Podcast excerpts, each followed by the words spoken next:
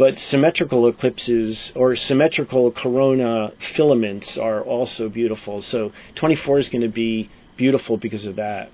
I'm Yeah. getting really excited. We're, I, th- I was gonna say we might be uh, your best friends calling you up about four days before 2024 to check where you're, you're gonna go. So Yeah.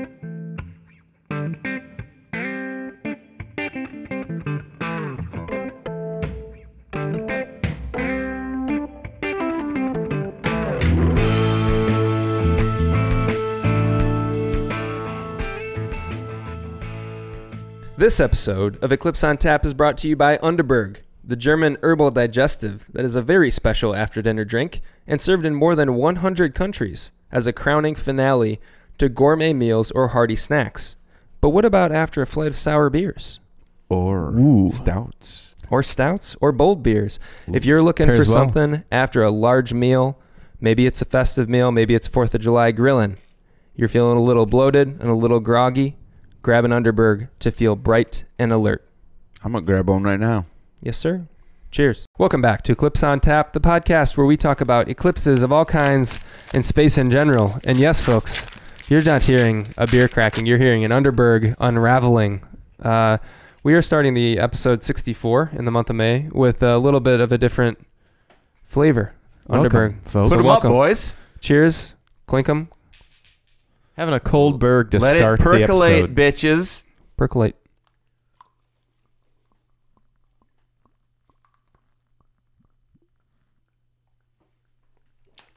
Mm. Oh yeah, Mm. Max percolation, percolation on that one. that's so good. So D. Will even did us the uh, honor of cooling them. I find I it's my favorite thing now is a cold, a chilled berg, even in the wintertime.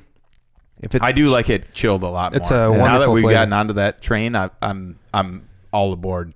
Yeah, Choo-choo. exactly. absolutely. Shoot, shoot. Here we go. But uh, episode 64, um, we're starting with Underberg partially, or in due part, because we recently revealed an absolutely phenomenal uh, tent that they've graciously sent us that is uh, Eclipse on Tap and Underberg combined. It is fantastic. Unbelievable. It- it's amazing. Yes. I mean, we are not worthy. no, we are not. We are it's not. so cool. So we're so appreciative to the folks at Underberg and um, for for sharing such a cool tent with us, and it's um, it's something we'll have for a lot of years to come. So check it out if if you haven't seen it on Instagram. We posted some photos, and I think they've really outdone themselves. They Yeah. have the, Yep. like the, the whole design. I we've already started talking about next year's kit and diff- different options that we can do to incorporate Underberg on it because it is it's so artistic. It's it's Mhm. so well designed and it's just so cool to see our logo with Underberg. We just it just fits in so well with Mhm. our vibe too. Absolutely. Uh, when we have it, especially popped it up at uh, Grattan, hmm we'll be popping that thing up throughout the summer and into the fall for various events that we got going on. Yeah, But, underground uh, man, that thing's gonna be sweet. Yeah. that'll be the Are we bringing line. it this weekend? we could. You could, yeah. We're racing Arcadia this weekend, Matt yeah, and I. let's bring it. Yeah, might as well. It's gonna be cool out. And it might rain. It's so easy to. It takes like two minutes. Yeah, to, to It's way easier Yeah. to to um, set up than I expected. yeah. Yeah. But it, it's so cool. And um, the the other thing that's been great too is when introducing it to our crew crew at Grattan. I feel like it's like you said, a very natural thing. It's not like oh they're you know so there there would be uh, a a type of tent or something that we would bring like even if it was just a normal tent it'd be like what are, this is weird like why are they why yeah. are they bringing yeah, just like a white tent? And- Yeah. But this is the exact polar opposite. It's the coolest, most natural thing. And and I love the fact too that we they were so kind to offer our creative input and we were like, here's our logos. yeah. and um they were amazing. They just came back with this design and it's uh their Underberg like kind of old school like uh I don't know Floral how- floral and- de- design. It's a and little then- psychedelic. Almost like this A that, psychedelic, uh, yeah. that tin Yeah. thing that we got. Exactly. Yeah, the Um, tin from Underberg is yeah. in the same vein, and then they also though incorporated the night sky Yeah. behind it, and then our logo is like a constellation. It's Yep. just Check out our amazing. Instagram. It's It- so good. we can't do it justice describing it. It's so cool. It's very cool. So big cheers to them. Uh, hence why we're starting the episode with an Underberg, but we're also starting it that way because we have in fact already uh, recorded a bit and had the great pleasure, the honor of um, interviewing Dr. Gordon Telepun. The man is an absolute. He's the he's encyclopedia of eclipses. He's Encyclopedia Britannica for eclipses. He's the, The man, man- the myth, and the legend. now. Absolutely. I mean, after talking to him, oh man, we'll we'll uh, we'll save that so stick around for the, the, second yeah, half. For the second half, I have mean, to hang on. don't want to give too many uh, No, too yeah, we many won't- sneak peeks on there, but Yep. Great guy and uh, very good to talk to him. Yeah, we just needed to announce it in case he phase out uh, from the, the, the tail end of this first half. In Don't we leave. in case we bowl you to death. yeah. yes. No. it's, Um, it's called a tease in the business. We're teasing the second half. Absolutely. But it was it was such a pleasure to have him on. So big cheers to him, and uh, uh, we'll certainly be talking to him again. Yeah. Um, Yeah, he, absolutely. You know, now we're t minus one year, uh, less than a year now, and and he is the resource. I mean, definitely uh, just hang around for that second half. It's it was so much fun. Sorry, I had to Yeah. crack my beer. Mm-hmm. Permission granted. So what do we got going on? what Well- do we got Well, going we, on? like We- Matt said, we kicked kicked off our road racing, the uh, longest Grand Tour. Yeah, let's stay in that vein for a second. Yeah. Uh, land, Longest Grand Tour in all the land. In all Yeah. the land. Um, it's not been a particularly strong showing from us, at least the No. two that. I've been to. It's okay. But- well, we accomplished the, the 25k run this past weekend, so Yeah, now yeah, that's, yeah, you that's guys- out of the way. So Yep. I think we're gonna focus on some riding now. Get Yep. some miles in. I've only got about 400 miles year to date in, so I'm thinking about ramping that up again. So we'll Yeah. be we'll be okay. The first Yep. few weeks though, we had a I had a uh, flat tire s- week two, but we've been uh, we've been field finishes except for Jeremiah got uh, lap this past week. yeah. But Oh, had to do it, didn't you? But we've been describing it to um, our good friend and director sportif, Mr. Brian Obermeyer, the uh, the the the organizer of the Grattan Race Series. We've been describing it to him as you know there's 17 weeks of Grattan, just rounded up to 18 and counted as a round of golf. We have scored par on the first three holes, yeah. yeah, so we'll Yeah, I birdie. mean, it. We're like, gonna birdie a few. it's It's it's like any other Grand Tour. You don't want to come in hot because you're gonna fizz, fizz out, fizzle out at the end of the year. We're coming in and we're gonna hit our peak right when it's we important. we haven't even hit the Alps yet, guys. no, We're, no, I mean we're- these these are there's- the boring flat stages. We're in Yeah. the prologue still, pretty Yeah. much. I mean, yeah, the the yellow jersey is going to change. It's no. I Yeah. don't know, but no, we're having a lot of fun with it, and it's fun to be out there again. I can't believe it's already this time of the year already. I know. Yeah, we wow. got like yeah, everything's in full bloom. It's crazy. It it kind of happened overnight too. We had like that tease a while back when we did Barry where it was like 80 degrees out, Mhm. and then it went back to like 40 and shit. Yeah. And now we're we're back, you know, 60s, 70s, and it's like everything's coming to life. It's beautiful out. yeah, it is. coming to life, making making us sneeze. Yeah. Don't mean to complain, but get through uh, the next few weeks, you think, and then it, it'll be okay. But and yeah, it'll be it'll be really good um, coming up here soon. And it, it's just Yeah. wild. It's like, oh yeah, next week is week four of Grattan already. Like what? I, it's just flying by already. The fact Yeah. that we're almost already halfway through May. stage full. Yeah, stage full.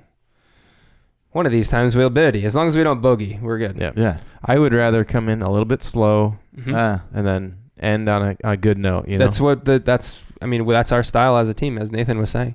It's the drama that of Grattan. Yeah. Yeah, we're looking forward to that. But we'll we'll, we'll keep it uh, as uh, you'll hear in the interview later. Um, we were talking with Dr. Gordon Telepun, and it was uh, flattering to hear him call us sports guys. yeah, yeah. because uh, but he you know it's it's cool to hear to know that he listens and he, he you know hopefully enjoys us talking about this kind of stuff too but we got to talk about the 25k for a second yes. Yeah, we Um, do. We do. it was uh it was a, a journey of Yes. great magnitude uh, much learned from the experience. Um, even doing like a half marathon, just those extra two and a half miles, mhm. really, they really get you. they do Yeah, it was but it's it, tough very, very. Um, I think it was. I, I'm proud of having accomplished that, and the Mhm. Massive crowd down there. Oh, yeah. downtown. It was. What it was like event. a sea of people the So- whole way. where I was, what um like how far out from where I was what were the streets lined with people? um all Like the way all the way down ottawa yeah all the way down You think a mile? Mhm. So like the final call it mile, mile and a half is lined with people? pretty much and then in the start too like the first at least the first half mile is just like people Um, Really? Or first quarter mile, maybe. Yeah. Like we saw, like my mom and dad had randomly parked like way up the road, like, Yeah. and they were going to walk to the start and, or to the finish. They weren't, they knew they weren't going to see us start, but it, they actually did see us start. They just happened to like sneak into part of the group, like probably um, over a minute into the race. Okay. And they Yeah. were like, I was like, oh, hey, it was, it was really cool. I mean, what an event it is. I mean, it, it's one of Grand Rapids, like, famous events in a way. I mean, Yeah. it's been going on. This was what the 40 over 40th year, I think 42nd or 46 or something. Yeah. Um, really cool. Yeah. Yep. It was cool to go down there. Emrys was so excited to have Oh. he so morning of so it was you two, Matt's wife, my Mhm. sister, Julia, and then my wife, Mhm. um, all ran it. I, I was a spectator. But morning of, Emrys comes downstairs and he's like, Dad, we need to make a sign Yeah, that's that's awesome. an eclipse and it says M O M. And so we got this big sheet of cardboard and I, I did the etching for him and then he got out his like paint pens or whatever and, and colored it in. But I, I was like, well, but it's not just mom. It's like Team Eclipse on tap is Uncle David, Uncle Matt, Aunt Julia. He's like, okay, write their names. And then he just like markered over them.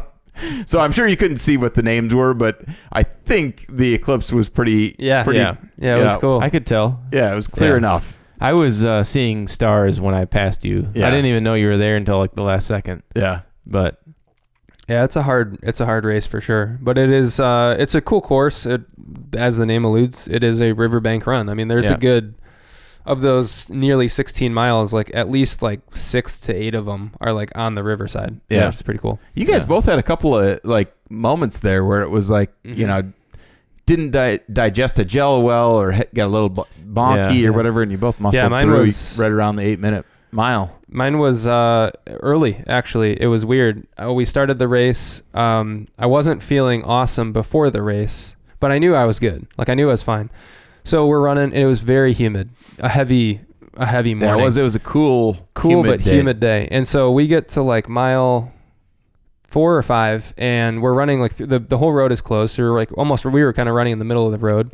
So I'm like running on the yellow line, the double yellow, and then the rain starts falling, and it was pattering on the ground on this dry concrete. And something about it, I almost it wasn't like a vagal vasal reaction, but it was kind of like this weird. I just felt like almost like out of body for a second.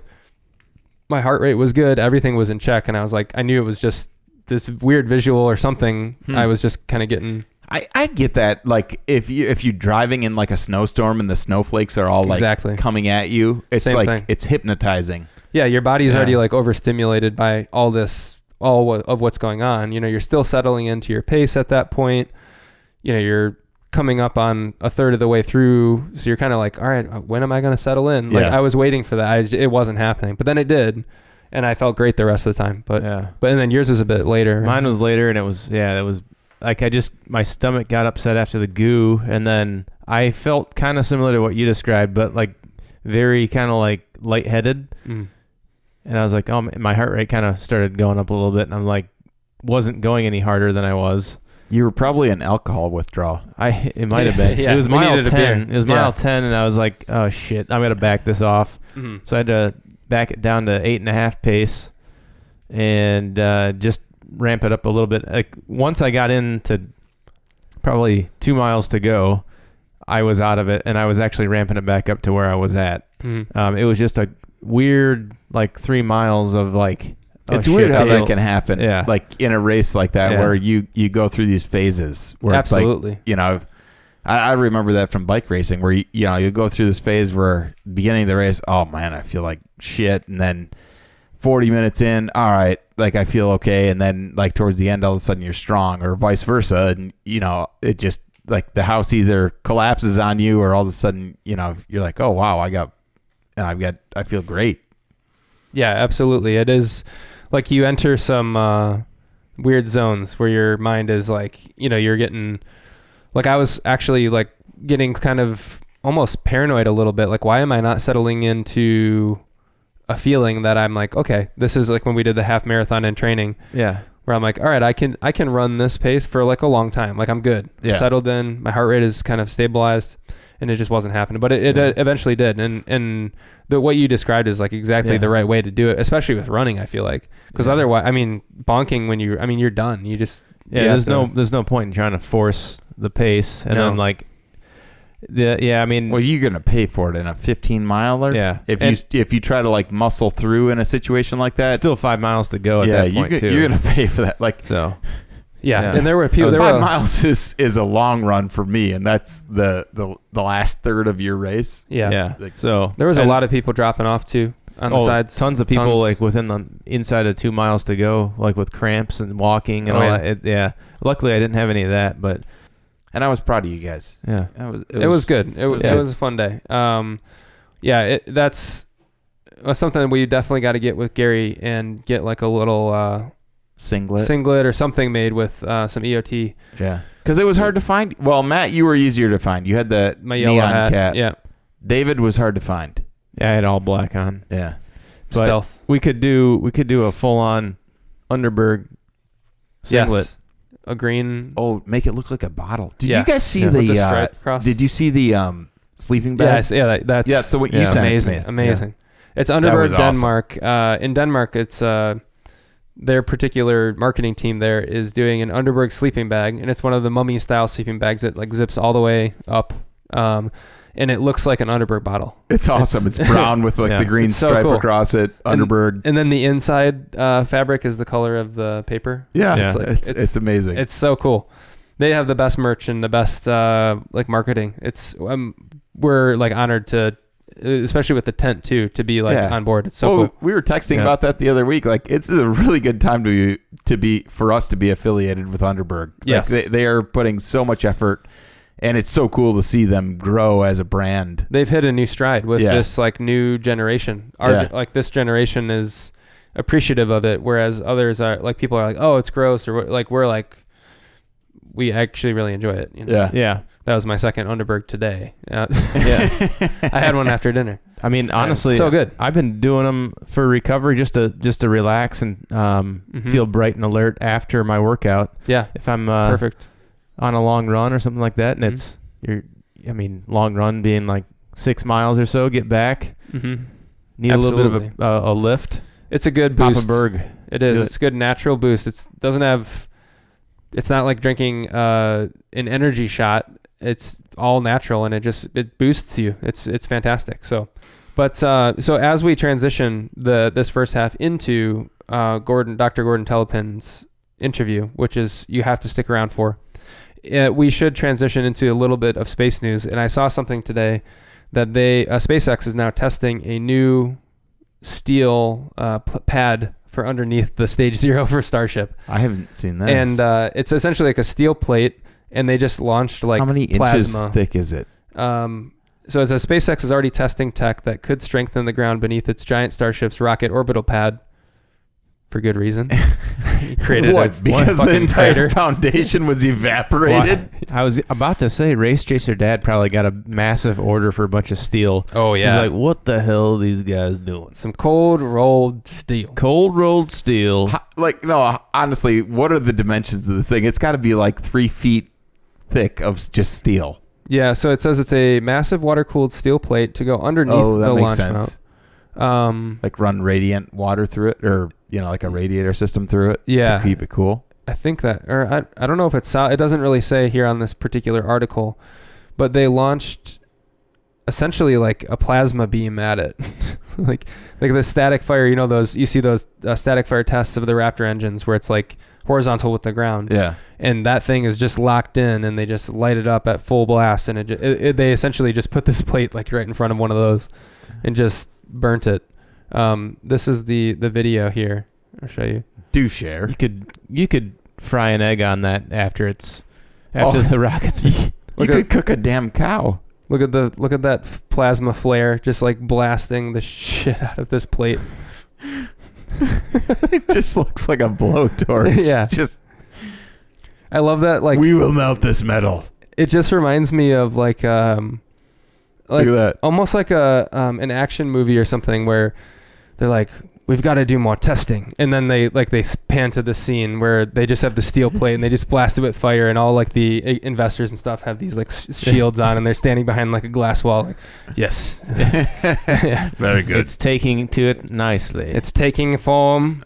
No, it's it's just such a like cartoony way to solve that. Like it's like out in public, he's just blast it with. I still don't plasma. understand why, It's like, why it disintegrated as badly as it did. I mean, it was like, like we talked about in the last episode. Yeah. It, it is like a crater in Earth. because so I read more into it, and I actually was talking to a coworker about it, and obviously it made a crater into the earth, but the underneath that stage zero was concrete, so they had like a concrete pad, but it just completely just like it blew It- it- through. You have to think that that has an effect on the like the lift that they get too. When Mm. you don't have as much resistance pushing back at you, Absolutely, yeah. like it's it's a less efficient launch. yeah, it is, and like yeah, just the pure physics of it. Of what lift is, it's I mean it's got to propel itself up off the ground, and if the ground below it is disintegrating, is, Yeah. is literally disintegrating beneath it. but it does so there's no it doesn't sound like the dimensions or like it might have been just purely a test and and the uh, the thickness of it was maybe just not released but it was a it's a massive water cooled steel plate so when I think with the water cooled part I don't I think it's solid but from that video it looks like they're just constantly blasting it with water which is like what they did Yeah. with the Saturn V but I think that's what Yeah. they mean by water cooled so it's not like It's water, not like a cool radiant water, like system. in. Yeah. yeah it looked to me like it was just getting blasted with water and then um That's what you have to do. Yeah. But it says uh, the steel plate will go directly underneath the launch mount. And the test was a methane fueled full Raptor engine that was ignited at full force, hitting the beam uh, and all of the streams of water. It uh, generated 230 tons of thrust just directly, like point blank, at that steel. Hmm. But the whole, all 33 of them in harmony generate 17 million pounds of thrust. So Oh. I don't know, 17 million versus 230 tons. Obviously, different measurement, but obviously the 17 is much, much more. I mean, you're talking. Yeah. That that thing, uh, yeah, we I know we talked about it quite a bit last time around, but man, that thing just the the crackle it made Mm-hmm. in this. Oh man, it was. Uh, It was glorious. I can't wait for the next one to go up. Yep. They said uh, Yeah, it- within a couple months, I hear. That's a good way of describing it. it it's a crackle, not like a roar. It, it it's this you're like hearing these pops of energy versus like a I was anticipating more of like a you know, you get that like Like- yeah, just air and like a roar. It was Yeah. much more of a like a crackle. Almost like a rip. Like it- the air is ripping. yeah. Yeah. yeah. It sound it sounded just like a Saturn V going up. Like if you watch an old footage or something like that, like the CNN See, I thought- documentary. I thought, it sounded different.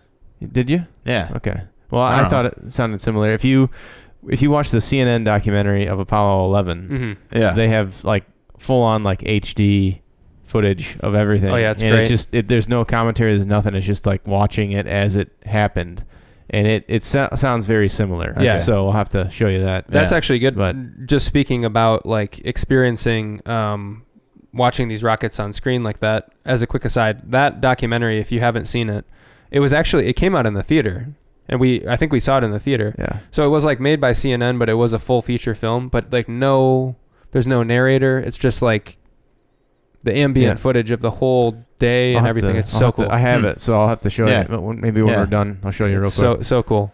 Um, but yeah, the way that it rips uh, through the air, it almost is like when you, you know, you see like in like action movies or World War II movies, like when bullets are flying people, it kind of make past people, it makes like that ripping noise Yeah. because it's just breaking through the air.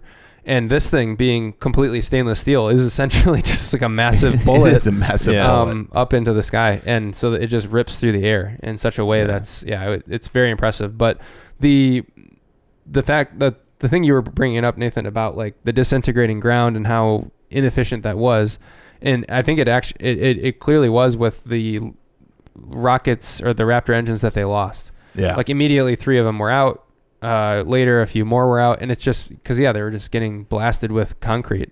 And I think I read that that van that got decked was be- from like a piece of concrete that just blasted, really. you know, far enough away, um, and it just nailed this this van. So it, yeah, the steel plate thing is was probably always the plan. And I feel like I feel like with Elon, it's like just just launch it and Yeah. see what that happens. steel plate wasn't fully complete. Yeah, Yeah, something they're- like that.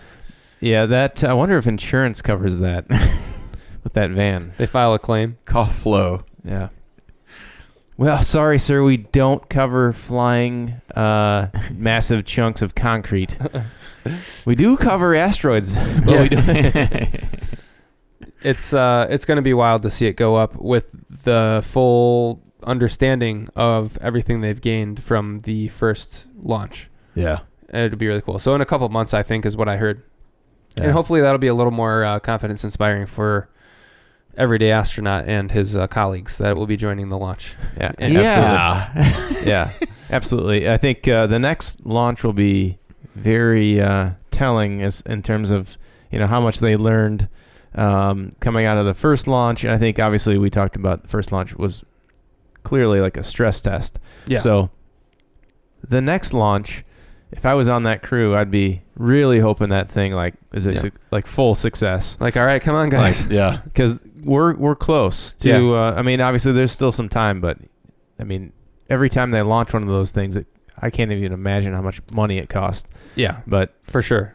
We're counting T Yeah. minus a year down for the eclipse, and they're counting, you know, almost like maybe a little bit more, but kind of the same thing. But for launching on top of this bullet, yeah, Yeah. uh, it's just They- it's incredible. they probably only have. I mean, I would imagine like they've got a a, a very, I would think, semi-strict budget, and how many of these starships do they have at their disposal hmm before they're going to send people on top? You know. Yeah. So they're they're Yeah. probably thinking, okay, Yep, one of the Each one ones in the one of the ones in the bay is like going to be the one, or like Yeah. that's yeah, they're Yeah. at that point where they've they've built. That's why they've built Starbase in Boca Chica. I mean, it really has become almost like a th- you know you Cape Canaveral, you've got Vandenberg Air Force Base in California, and then now you have Boca Chica. It's just like another launch site. It's pretty cool, and, and it will become that. So, but yeah, uh, we'll transition here uh, shortly into our interview with with Gordon. But the eclipse stuff. I mean, there's nothing real better, much better than listening to him talk to get you excited about the eclipse.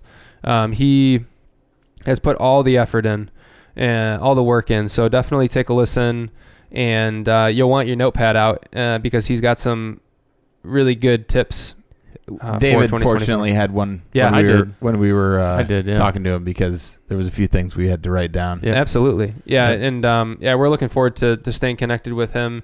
He's been really um, generous in, in his feedback of our podcast as well. Um, he, he seems to really enjoy it and understands what we're doing as well, you know, with the passion behind the podcast itself uh, and what we've done with the cycling team and how our sphere of influence with everything that we do will initiate uh, quite a few people that may not have gone down to go down Yeah. um, or or go to the eclipse, not necessarily go down. Depends obviously on where you live, but um, very appreciative of his time, and uh, definitely hope you enjoy it.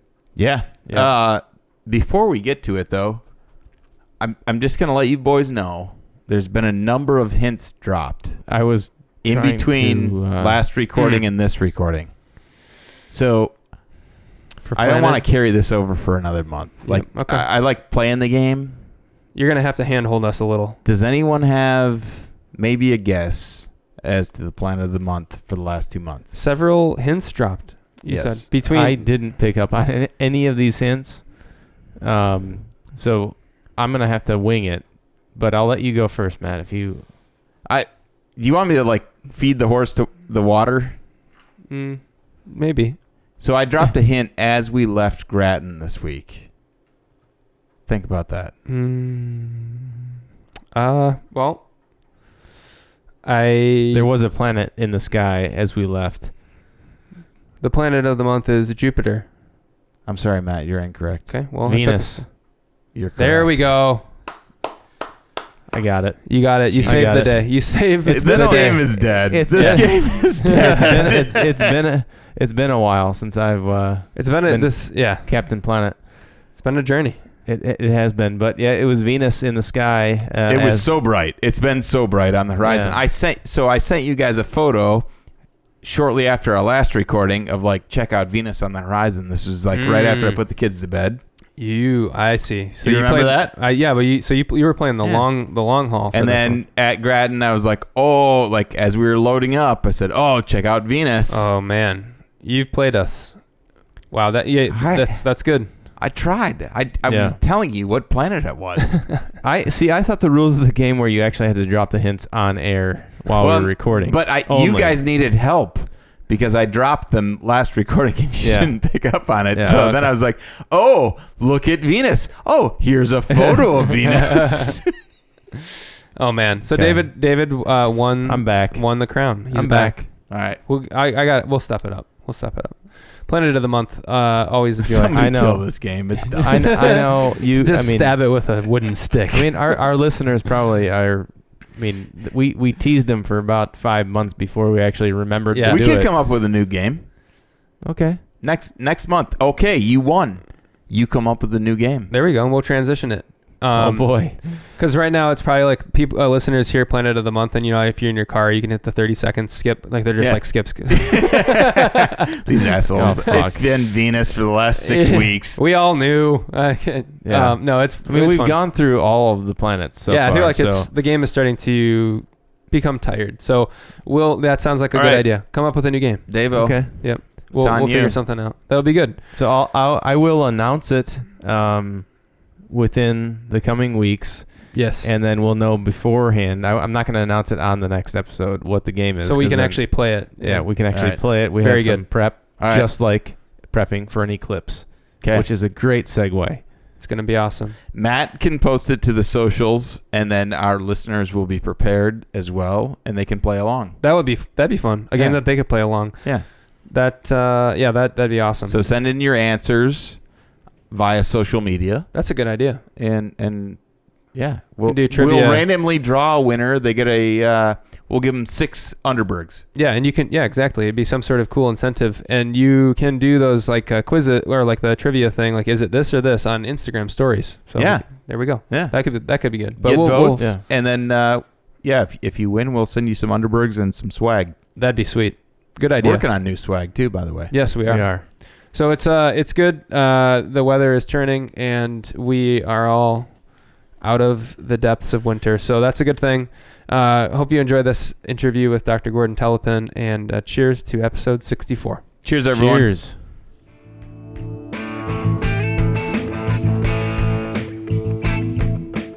Eclipse on Tap is also brought to you by Speciation Artisan Ales, one of our favorite spots. The best sour ales in town, if Best. not anywhere. The best for a, a end of bike ride stop, which is what we usually do. We go for the sour ales. They've also got ciders, seltzers, wines, Underberg. Yeah, and really anything I mean- you can need. Yeah. Very unique, awesome flavors. Get a flight. I mean, you can taste a number of different types of beers, ciders, whatever your palate desires.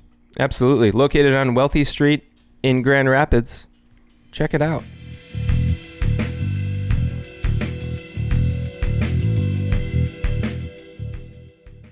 Welcome back from the break.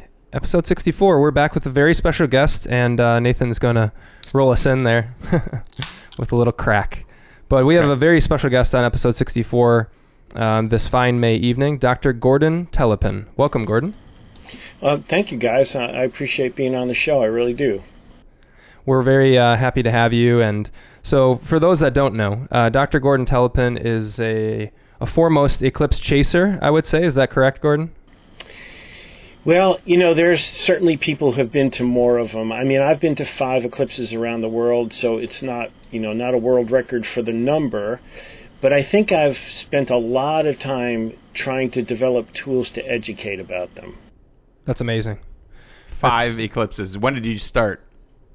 My first one was in 2001 when I went to Zambia, Africa. Okay. Oh, wow. And what was the uh, one of the things that you know when we were getting to know you uh, just back and forth um, via Twitter and, and, and, and email, of course. Um, I was curious to know what inspired your passion for eclipses. Really, from that point when you really ultimately decided to go down to Zambia for the 2001. Yeah, so I'll tell you the quick story. I when I was little, and I don't remember what age it would be, it'd probably be between 10 and 12, I've tried to look back at the eclipse that it would have been. But it was during the summer. I was at a summer vacation with my parents on the beach in New Jersey, and there was a total eclipse in Canada. And we saw the partial eclipse in New Jersey, right? Because we were outside of the umbra. So I saw a partial eclipse as a little kid, and my dad knew about it. I didn't know about it, but he knew about it, and he brought welding glasses to the beach on our summer vacation so we can watch it. So that's always kind of been in the back of my mind. And then all through school, I was into the space program and rockets and astronomy, and then knew about solar eclipses and, and wanted to get to one. But you know, I'm you know I'm a plastic surgeon, so all my years of um, being in school, you know, college and medical school and training, I I just couldn't get to one. Um, the first one that was really on my radar screen was, of course, the big one in Mexico in in 1991 because that was over a six minute eclipse. But you know, I couldn't get to that. That was my first year of plastic surgery training, and Oh, I don't uh-huh. know if you got if you guys know anything about residencies. Residencies kind of always start in in the beginning of the summer, like in, in June, and there's no way to get a vacation in in the summer in in residency. So I couldn't go in 91. And then there there was another one in '98, which was in Aruba. But again, I was in my kind of my fifth year of my private practice, and I just couldn't leave the practice at that point to get down to Aruba. So the first one I could really get to was in 2001. And you guys know that when you're eclipse chasing, you you kind of balance three major things and the three major things are the weather. You need to have good weather obviously the totality duration and the logistics of getting to the eclipse especially if you're traveling internationally. So in 1991 it was perfect. It's the middle of the dry season in Zambia so there's like a 99% chance that it's going to be clear. It was a three a three minute and 53 second eclipse so that's a great long eclipse to go to. And the eclipse went right over Lusaka, Zambia, so you could fly right into the path. So that's those are the three main things. You you deal with weather, uh, totality duration, and logistics, and if all of those line up, it's a good eclipse to go to. So how was your first eclipse? What like you know you've missed a couple now through med school and starting your practice. Right. What what is it like when you finally get to totality? It's it's wonderful. It the whole eclipse experience is actually wonderful. It's actually more than just totality, but that 2001 eclipse is kind of what started me on my journey to develop, you know, the mobile app I developed and then this past couple of years to write the book because I was preparing for that eclipse like crazy because I'm a photographer and I read all of the stuff that Fred Espenak had published about how to photograph an eclipse. And I studied it. I had his book and I practiced at home in my living room. I, I really thought I was ready. But when you get to an eclipse and that last couple of minutes is happening before totality, you are completely distracted. So all of my practice went out the window. I, I was late. I, I was late getting all my images into second contact. It happened before I was ready. You can't. It's so exciting that you can't follow your watch. And then I was watching the eclipse, you know, during totality, and I was late when C3 was happening because again, you totally lose track of time. So I got back to the states after that, and I developed uh, for Windows and for Windows Pocket PC the first Eclipse talking timer. And that was to help photographers so you didn't have to look at your watch, that the program talked to you. So it counted down to the contact time, count, counted down to the contact times. So you could be at your camera and you were told when things were happening. You didn't have to look at your watch. So that was the genesis kind of of this journey that I've been on. And we used that Windows timer in 2002 and it worked great. Uh, there's some issues with it back then because we didn't have geolocation, so you had to put in your contact times manually. But then when smartphones came out and 2017 was rolling around, I knew I had to develop it for the smartphone, the smartphones, and, and take advantage of geolocation. That's awesome. Yeah, we our first eclipse was 2017. Uh, David and I went down to Hopkinsville, Kentucky, Sure. and it was it was amazing. But but you, what you were saying is definitely the point of you know we always say keep it fluid with your plans because especially if you're traveling in a place with some some degree of cloud cover. Uh, we ended up having to do that a bit that day, but ended up stumbling upon what was kind of the the epicenter of totality that for that 2017. It was surreal, absolutely surreal. Yeah, yeah, it's it's a wonderful thing. I, everybody needs to you know experience at least one, and that's been my passion. So the process of uh, making the uh, the actual app and having it ready for 2017. Did you have it year, maybe a year in advance? Um, how did that all, I guess, unfold for you? Um, I started the process about a, a year before the eclipse, the summer before the eclipse, and it actually took about six months to develop the the first app. So it really wasn't uh, available, I think, until about February before the August eclipse that year. Okay. We would have loved to have that. Yeah. We didn't even know about it. yeah, we didn't know about it at the time. Yeah. Um, but I feel like that's the beauty of having the 2024 eclipse with such a relatively short span in the United States between totality events of this magnitude, I guess. Um, I feel like that's the advantage that the public has, right? They they saw if they missed 2017, perfect. You have another chance in 2024. So I think I'm, I would imagine that a lot more people would use your app even even more so than 2017. You know, I don't know. I hope so. The app is in version 4 right now. You know, 17 was version 1, and it worked great. Uh, but I've added things. It's uh, better. I, I think the program, uh, the, the app was stable in 2017, but you know, Apple and Google changed the baseline operating system a lot through time. So you have to keep up. You have to continue to improve the um, the software, the programming to, to make sure it's stable. And versions four, which is out there right now, is really solid. I think it'll perform well.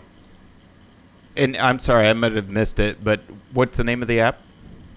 So the app is called Solar Eclipse Timer very very easy to Okay. remember solar eclipse timer and so that's also linked you know uh, to my website which is solar eclipse timer and my youtube channel is solar eclipse timer so everything is called solar eclipse timer so it's kind of easy to remember the name We can't have you on here and not get the uh, the social where, Yeah. where everybody can track you down. Yes, for sure. yeah no, definitely, yeah definitely nice where people can find you uh, and find this app for a resource in 2024. And I feel like with the photography, we got we were in the same boat that you were describing in 2001. First of all, we were definitely far more beginner photographers, so we were not fully prepared with our equipment, but the timing of it was impossible almost on that first attempt. Uh, we did get one. We did get one photo, and it was. I felt like it was pretty decent, but um, I think it was really good. yeah, it was good Yeah. for for the type of camera we were using, and for 2024, we've got a better camera now, and we're looking forward to to taking some nicer photos. And and I think the segue I was trying to make there was with the Solar Eclipse Timer app, how you were describing, you don't have to utilize your watch. You can focus on what you're looking at. You can focus on uh, the practice you put in with the timing of the of the photography. And I imagine with your app, the number of uh, art, you know amateur astronomy photographers probably has taken far better eclipse photos. I would imagine a lot Oh, more. Yeah, let me tell you, guys, um, it, it warms my heart even from 2017 when I hear stories from people how the app helped them enjoy the eclipse. Um, so not only with the photography, I mean, I've heard great stories about about that. But one of the things I love is like before second contact, where my app will remind people to look for shadow bands because a lot of people will forget. And so there's these videos out on the internet, and you can hear my app in the background, you know, saying "observe for shadow bands," and all these people will look down at the ground and they'll get really excited and they'll say, "Hey, hey, look at that! Look at that!" They know they're moving. The other one I love is during totality, right after the warning tone for max eclipse. I have a little statement that says observe the horizon, you know, very simple, so that people take the time to look at the 360 degree horizon with the colors on the horizon. Uh, because a lot of people forget that. They're so focused on totality, the time goes very quickly, and they don't they don't remember to look at the horizon around them. So there's plenty of videos out there, you know, with a dad holding a video camera and you hear my app in the background say observe the horizon and then you see the dad you know spinning the the camera around he's turning around 360 degrees and looking at the horizon and telling everybody to look so i mean stories like that and seeing those videos of people enjoying the eclipse more because the app is telling them what to do is is why I do all this work. Yeah. Do you narrate the app? Then, like when you Yeah, give the okay, Yeah, it's my voice recorded in there, Okay. and it plays it plays the statements at at certain times. So the the thing about the app um, that's beautiful, it's really easy to use, even for complete eclipse novices, because it's not all about eclipse photography. When you get into the path of totality, my app my app is not a mapping program. It's not meant to be a mapping program. You have to know where to go. But once you know where you're going to go, it's basically a two or three tap setup. I mean, you geolocate at your position. The app automatically calculates the contact times in, in universal time at first. And then when you load them into the timer, the main timer screen, it converts it to the local time. And then the app is armed. I mean, it's going to talk you through the eclipse. So it's going to count down to first contact. And then between first contact and second contact, it's going to remind you to observe for the partial phase phenomena, which means that there's three different times it will remind you to, to decide if you're feeling the temperature decrease. It says observe for temperature decreases. It reminds you to take the pinhole projection images of the crescent phases, you know, being projected through the leaves on a tree or through a colander. It reminds you to take pictures of the, the way the shadows change during an eclipse because the crescent phases change the way the light from the sun actually strikes the earth. And then it reminds you to observe for animal behavior changes, uh, and then the changes in ambient lighting and the Purkinje effect, and then shadow bands, and then it counts down to second contact. So it really lets you enjoy that hour and a half between first contact and second contact because it gets you engaged in the other great eclipse phenomena that really sometimes can only happen during an eclipse. right? Yeah. I think there's a lot of things that we were looking around for during the eclipse in 2017, and we probably missed a few of them. But um, yeah, the temperature drop, we were kind of just, you know, rolling with it as it came. But um, the temperature drop was the first thing we noticed. But Sure. having having those cues and something to go along with would be so helpful. Wish we would have had that. I wish so too. Yeah. Yeah, it was a situation where we were cer- certainly noticing things, but um, the timing of it wasn't expected, which in some ways was it, it- we were just our mind was continuously being blown during that hour and a half because we're all just sitting there in the state of preparation, but then noticed, oh wow, it's a lot cooler. You know, it was a very hot day for us in Kentucky, and um, it was markedly cooler, and we were like, wow, this is this is nice. And then, and then you start to realize what's actually happening, and uh, yeah, we, it was so much fun. Um, I cannot wait for 2024. So, yeah, that that's one one thing we were interested to hear for from your side too. Before we uh, even transition into the book you've written in preparation for 2024, is talking through. You know, now that we're less than a year away, um, I'm sure you've got plans. Do you uh, do you know where you're going to go yet? Yeah, so I have um, my primary observing position is going to be just northwest of Austin, Texas, in the path in Texas, because you know Texas has the best predicted weather chances out of the whole country. You know, the best weather chances are in Mexico, actually on the coast of Mexico.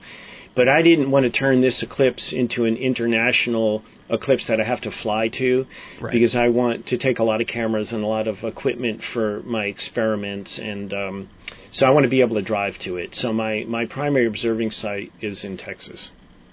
That's awesome. Yeah, we're thinking somewhere in that area as well. We were thinking San Antonio, um, Mhm. but we're also considering maybe uh, Arkansas as well. So we'll have Sure. to we'll have to see here. We'll be settling on that very soon. But we're excited. We're excited to make that plan and that pilgrimage back down to the eclipse once again. Yeah, no, it, it'll it'll be a great one. Um, I'm excited for the country to have one, you know, two of them within seven years. So um, this eclipse is a longer eclipse. You know, it's four minutes over four minutes and 20 seconds in Texas, and it stays over four minutes halfway through Indiana. And even exiting Maine, it's about three minutes and 20 seconds, I think. So, I mean, it's, it's a long eclipse. And this eclipse will have a lot more hype. I know a lot of people who missed 2017, and then when all their friends came back and told them how great it was, those people are definitely not going to miss 24 and a lot of people who saw 17 are going to want to see another one. So it's going to be a very, very busy eclipse. Yeah, that's why we're here. Actually, we started this whole podcast for it, just to Mhm. get people excited about it. Um, yeah, Yeah, same Yeah. same thing. It was it was a, it was a situation where we got back to Michigan, our where we live in uh, Grand Rapids, which is the west side of the state, and I believe you know Grand Rapids got a really nice partial, but it was a situation where people we would be kind of reconnecting with after the eclipse, and we'd be talking about it, and they'd say, "Oh yeah, yeah, we saw the eclipse. It was you know we got our eclipse glasses out, we saw Right. it," and we were like. But you didn't really though. Yeah. Um, and Yeah. so we we felt we were like we need to share we need to create something to build up hype for this 2024 eclipse and so the podcast was born and it's been it's been an amazing journey and we felt uh, um, a lot of those same rewarding moments not nearly to the extent that you've described with your app and, and seeing the videos but but knowing that we've influenced some folks uh, in our sphere uh, you know our whether it's through cycling we're all passionate cyclists um, or through beer drinking or whatever it may be we've influenced a, a number of people that we're really excited about um, and i think they are as well No, I think you guys are doing a great job. I mean, anybody you can get to get excited about getting to an eclipse and at least seeing one is a really great thing. Now, remember, I have been passionate about it and, and traveled around the world to do it. A lot of people are not going to want to do that. The next eclipse that's going to hit the United States is going to be 2044, uh, and it's just this little uh, this little path that ends in I think Montana and North Dakota. So even at the Canadian border, it's only I think one minute and forty seconds. And then the next year in 2045, there's a big eclipse crossing the country. It's very similar to the path in 2017, but I mean that's over 20 years from now. And in Florida, the total duration on the coast of Florida, the totality duration will be six minutes and six seconds. So that'll be a great one if you want to wait that long. But in between now and then, it's all international travel. Yeah. So if you want to get a four minute eclipse and stay domestically, you know, this is the one to hit. Yeah. Let me talk about one other nuance of this eclipse that you guys and your listeners have to keep in mind. So picture this. The 2017 eclipse crossed the country from Oregon to South Carolina. Now, if you guys, it's a little bit different in the north where you are, but if you follow the weather patterns in the south, you'll see that a lot of times the weather patterns are kind of vertical with a little bit of a slant to the north, and they also kind of move to the northeast. So, why is that important? In 2017, those type of weather patterns were crossing the eclipse path perpendicularly. In 2024, the shape of the weather patterns in the south matched the path. Okay, so what I'm saying is if we have a bad day that day, many, many hundreds of miles of the path could be under a bad weather system because they, they, they're going to overlap. S- So my point is, and, and this is what I have done already. I have a primary observing site um, reserved in outside of Austin, Texas, but I have a secondary observing site already observed in Missouri, 600 miles away. Because this is not like 2017, where the morning of the eclipse you might decide to drive 150 miles to the east or 150 miles to the west with this eclipse, if you're in bad weather, you're going to have to travel a long distance, potentially, depending on the shape of those southern weather patterns. So keep that in mind. Y- you guys might be better off just staying in Ohio than going all the way down to Texas. You Yeah, that's a really good point, and something I feel like I, I definitely have not considered, and it's um, something that our listeners will definitely appreciate. I mean, that's it makes a lot of sense because when when we were at 2017, it was a situation where we felt like we could have driven just a short while. Like Right. if there was clouds rolling in, we could have gone 40 minutes to the south or something, southwest, and and been okay or whatever it was. Um, but yeah, 600 mile difference is a, a big big difference. The man Yeah. is prepared for everything. Yes. Yeah, 24 is different because of the shape of the path and the shape of the southern weather fronts usually. Um, so just kind of keep that in mind. I mean, look, everybody's got to start to watch the weather a week before. Um, and and then make your final decision about where to go about three days before, based on weather. I mean, Yep. Got to keep know, it I'm- fluid. yeah, I'm praying for good weather in Texas because I've got a great site to go to. But my my goal is to see this eclipse, and so let me just another reason to see this eclipse and not miss it. You know, my app just worked in Australia, so there's a hybrid eclipse in Australia, uh, April 20th of 2023. I couldn't go to Australia for this one, but the wonderful thing, the pictures of the corona out of Australia are amazing. And, and the reason is we are heading towards a solar maximum. So when there's a solar maximum, there's a lot more even energy distributed around the sun, a lot more sunspots, a lot more electromagnetic fields happening. So the corona becomes very symmetrical around the sun. If you guys look at some of the corona pictures from a month ago in, in Australia, you'll see what I mean. So another year from now, we're going to be even closer to a good solar maximum. So this will be a great eclipse to see. Now, asymmetric coronas are beautiful. I mean, the 2017 eclipse was beautiful. It had a couple little odd spikes, and uh, I was in South America for 2019. That was very asymmetrical. It was very horizontal. Uh, that's beautiful. But symmetrical eclipses or symmetrical corona filaments are also beautiful. So 24 is going to be beautiful because of that. I'm Yeah. getting really excited. Yep. We're, I, th- I was gonna say we might be uh, your best friends calling you up about four days before 2024 to check where you're, you're gonna go. So, um, this that's what kind of what we had to do this this last go around in 2017. We almost went to Carbondale, but Yeah, almost, but it was cloudy. It was going to Yeah. be bad. Yeah. yeah, Yeah, yeah. Um, I mean, there's that great video in Carbondale where they had like I don't know, ten or twelve thousand people in the university stadium there, and a cloud came over right at the wrong time, and all those people that were in that stadium missed it. Um, Oh, they yeah. missed seeing a good corona. So yeah, you can't you can't obligate yourself to uh, one spot. yeah. I have a question with regard to the app. Yeah. When, how many eclipses did it take you experiencing before you realized that you needed to look for all those different things, like the the 360 degree horizon, the you know the the animals, the weather, like was that something that you took in on the first one, or was that something that it, it took experiencing two or three to like, all right, these are the things that people need to look for when they get to an eclipse? You know, that's a great question. And the answer is, a little bit layered. My first app, the first one I made in 2002, um, had partial phase phenomena announcements in it. So I, even in for my first app, I I talked about observing for the um, for the changes in temperature, uh, observing for animal changes, and I believe observing for shadow bands. So I was all over that even with the first one. But 2017, I added other things about uh, lighting. Uh, and I think sharp and fuzzy shadows. Because as I've gone to more eclipses, I've really studied the partial phase phenomena, and I'm probably, you know, the person who's wrote written most more of details about that probably that anybody really wants to read about to be honest with you but it, it's a passion of mine so uh, you know I, I just like to get the, the, the details out there for people but yeah i was into the partial phase phenomena right from my first eclipse Okay. That's awesome.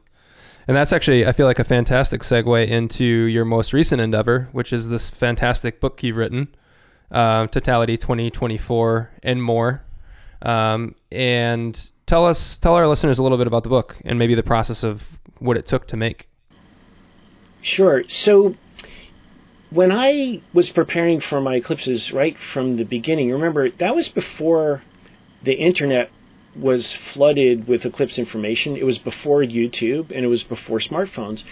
So when you wanted to learn about an eclipse, you had to buy the books. So I bought all the eclipse books out there.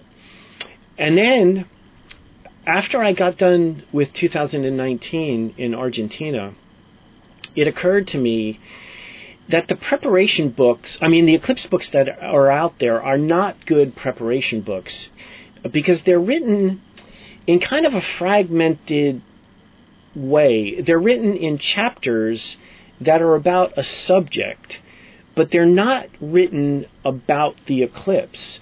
So if you buy a an eclipse book, there may be a chapter on photography. There may be a chapter on the astronomy. Um, there will be a. They they always love to spend a lot of time on history, and some of them will spend way too much time on the the the, the technical details of the Saros cycle, which nobody wants to read. And my my thing was after 17, I realized there a lot of families need to enjoy this eclipse.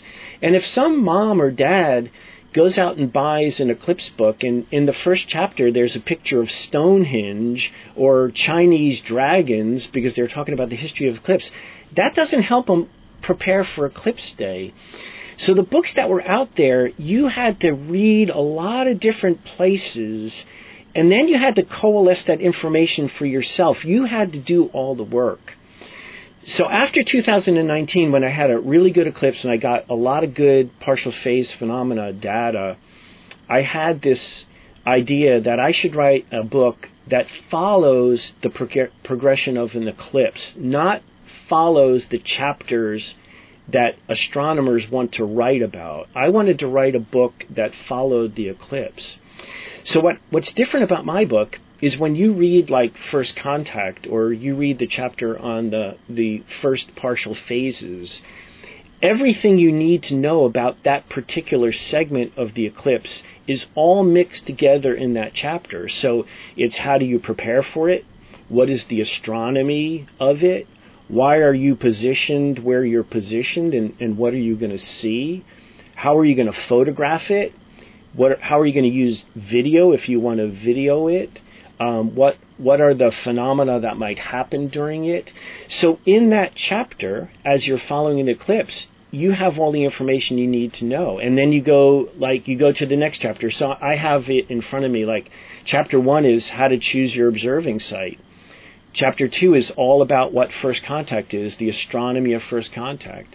Uh, chapter three is what's happening during the partial phases, and then it gets into the you know the chapters that are the partial phase phenomena like temperature, pinhole projection, sharp and fuzzy shadows, eclipse breezes, and all of those chapters follow the way my app makes the announcements.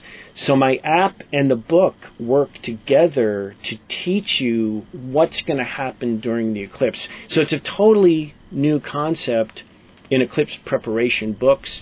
And you know, my early feedback has been wonderful. People have really enjoyed it.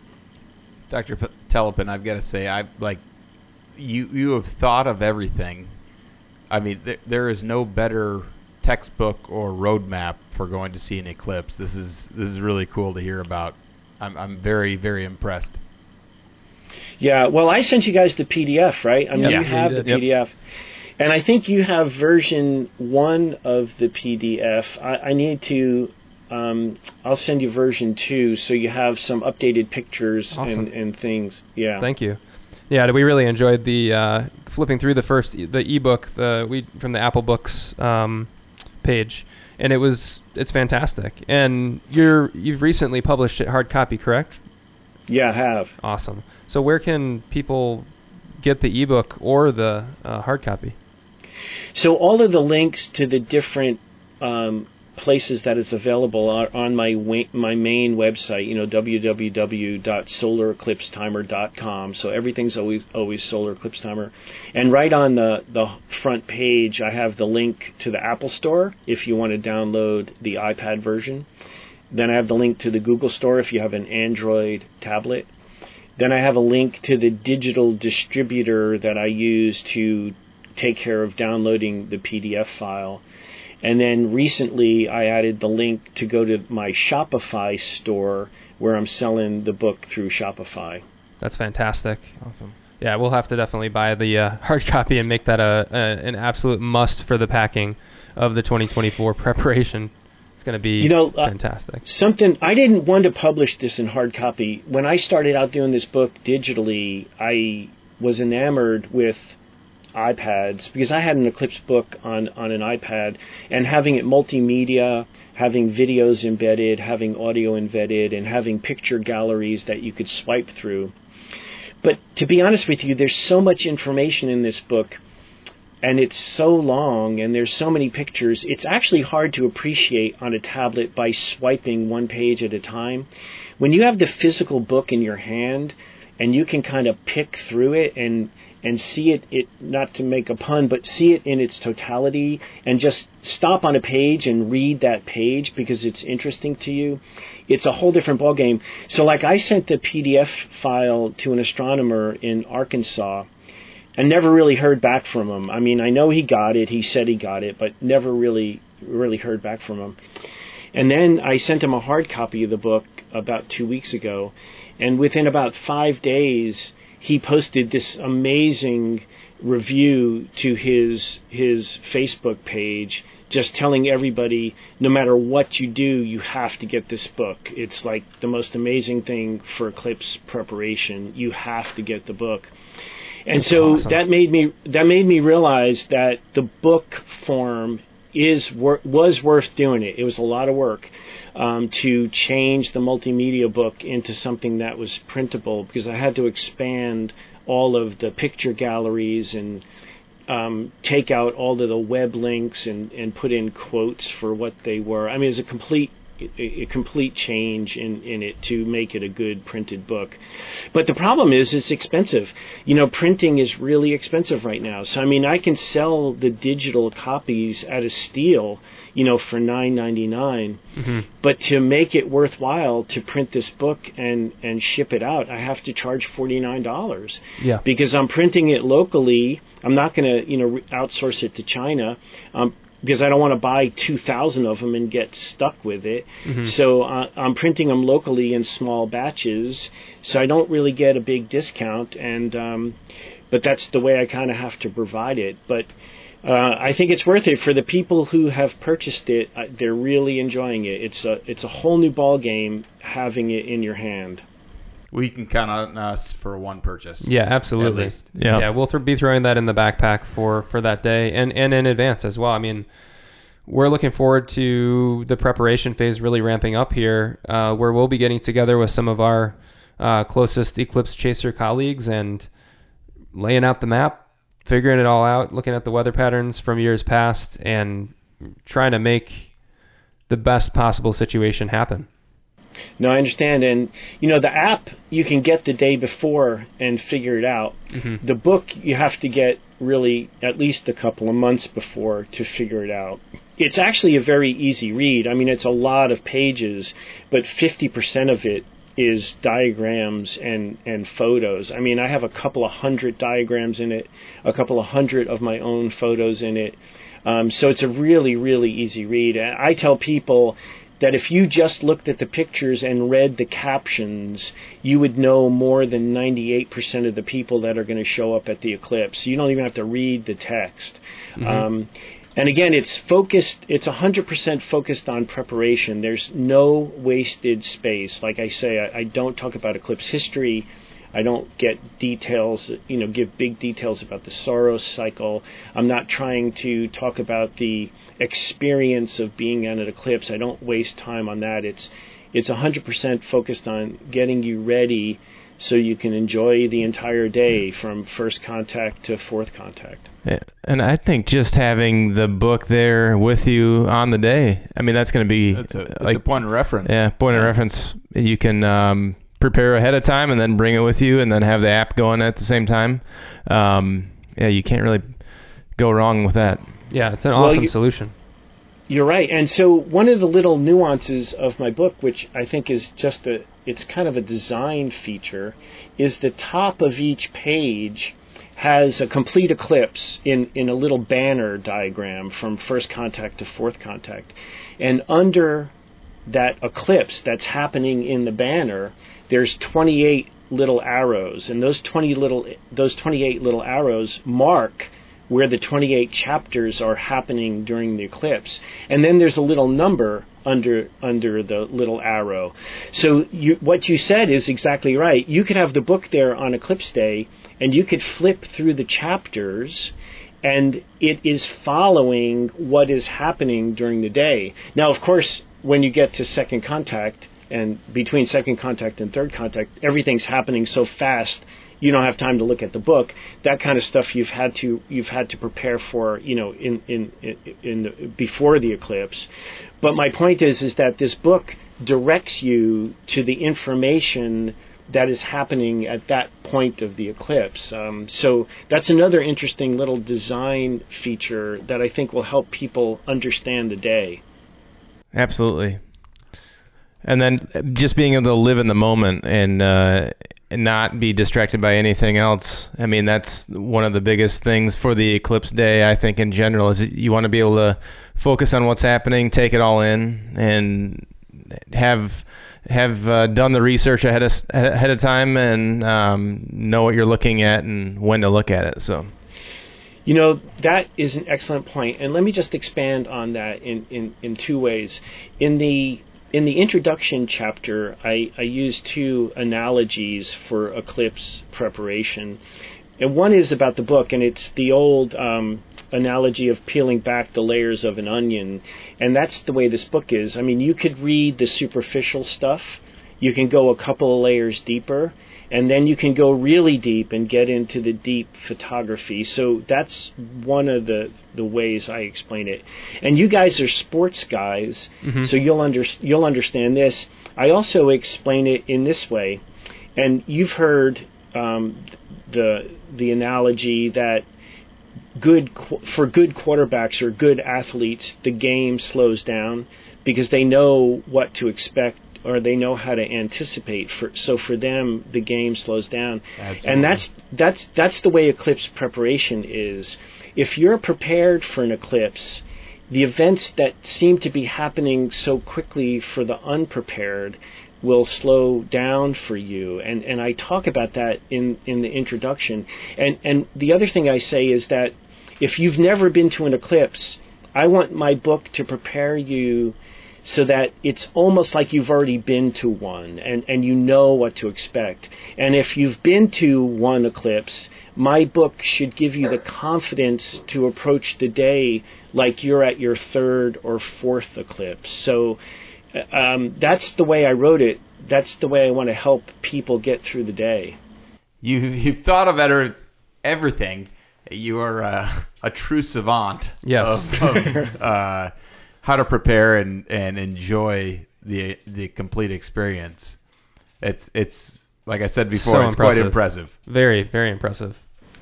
Well, look, I appreciate you guys helping me get the word out. Um, I'm passionate about it. I, I, want people to enjoy it. Um, all I can do is is do the work. You know, yep. put the YouTube videos out there. My YouTube channel, obviously, there's a ton of information out there that's completely free my app is $1.99 to to buy the data set for 2024. It's an in-app purchase for the for the 2024 Eclipse. Mm-hmm. Believe that's me, a that's no-brainer a steal. for anybody going. Yeah, with the amount of time and money I have invested in that app, I mean that is a steal. And um, you know the book, it really in the big picture is cheap. I, I wish I could do the printed version cheaper. I, I just can't. Um, it's just that expensive. Right totally understandable, and I think it's still very reasonable based on what you're getting. I mean, you're getting over 500 pages of exactly a very tailored roadmap, guidebook, roadmap. whatever you want to call it. Yeah, yeah, it's mm-hmm. fantastic. Yeah. I mean, I think it's a good value. I mean, it, it has 22 years of my experience and and five eclipses in there. You know, tried to hone honing down to the most important information. So, uh, I hope it's a good resource for people. Uh, I just really do. Definitely. Well, we appreciate you so much too for share, allowing us to bring this word to our listeners as well. I think everyone that listens to this podcast is going to be blown away and so impressed by what you've had to share, and uh, we're super grateful for that. So it's been just a fantastic pleasure having you on the show. Well, I appreciate the opportunity. Thanks. Uh, thank you. It's a it's a pleasure speaking uh, with you three. Well, and Dr. Telepun, we're going to have a lot of angry listeners if I don't get this question in before you go. Okay. Do you think aliens are among us? Have they visited us? And I, I won't go any further. But do, do you believe that there's life outside of our solar system? You know what? I I actually think I do. Um, I don't know about aliens amongst us. I I do have I do have a little belief in in unidentified flying objects. I, I might I I think there might be a way of transportation that we're not aware of. Um, but I don't know. I, I mean, I don't know. I mean, physics is physics. Um, I don't know if you can bend the rules. Uh, maybe you can. I, I don't know. That's that's what we need. That's what the listeners are begging for. Yeah, that's a, a, a classic guest question on this on this here podcast. So Yeah. so no, that, that was a great answer. That great answer. And once more, can you just uh, remind our listeners? So it's um, at Solar Eclipse Timer on pretty much all the social media handles, correct? Yeah, so I think my Twitter account is at Eclipse Timer. Just at Eclipse Timer is Okay. Is Twitter.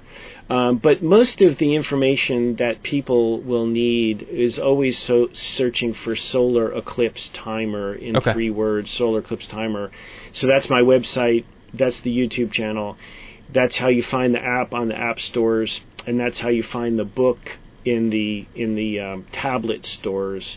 And again, my you know my website is the resource to have the links to everything, including you know buying solar eclipse glasses. I have a link to the people there from American Paper Optics in Tennessee, because you know I don't sell T-shirts or coffee mugs or pendants or stickers or any of the eclipse paraphernalia. I mm-hmm. mean, I have two tools to prepare people for the eclipse: my app and my book and I have a link to eclipse glasses because you know everybody needs those. Uh, that's where I spend my time. An awesome, absolutely awesome resource. As Nathan said, I mean, you there's no better resource really. If you're planning to go to this 2024 eclipse and you want to have the best experience, Dr. Gordon Telepun is the guy. Thank you so very much, Gordon. We'll definitely stay in touch. Yeah, thank We're you. looking forward to staying in touch. You guys are welcome. Let's uh, let's do another one when we get closer. Absolutely. Absolutely. We'll bring yeah. you back on. We'll we'll be thrilled to do so. So big cheers to you, and uh, have a great rest of your night. Yeah, thank you guys. I appreciate it. Cheers. Thanks. Thank you. Cheers. cheers.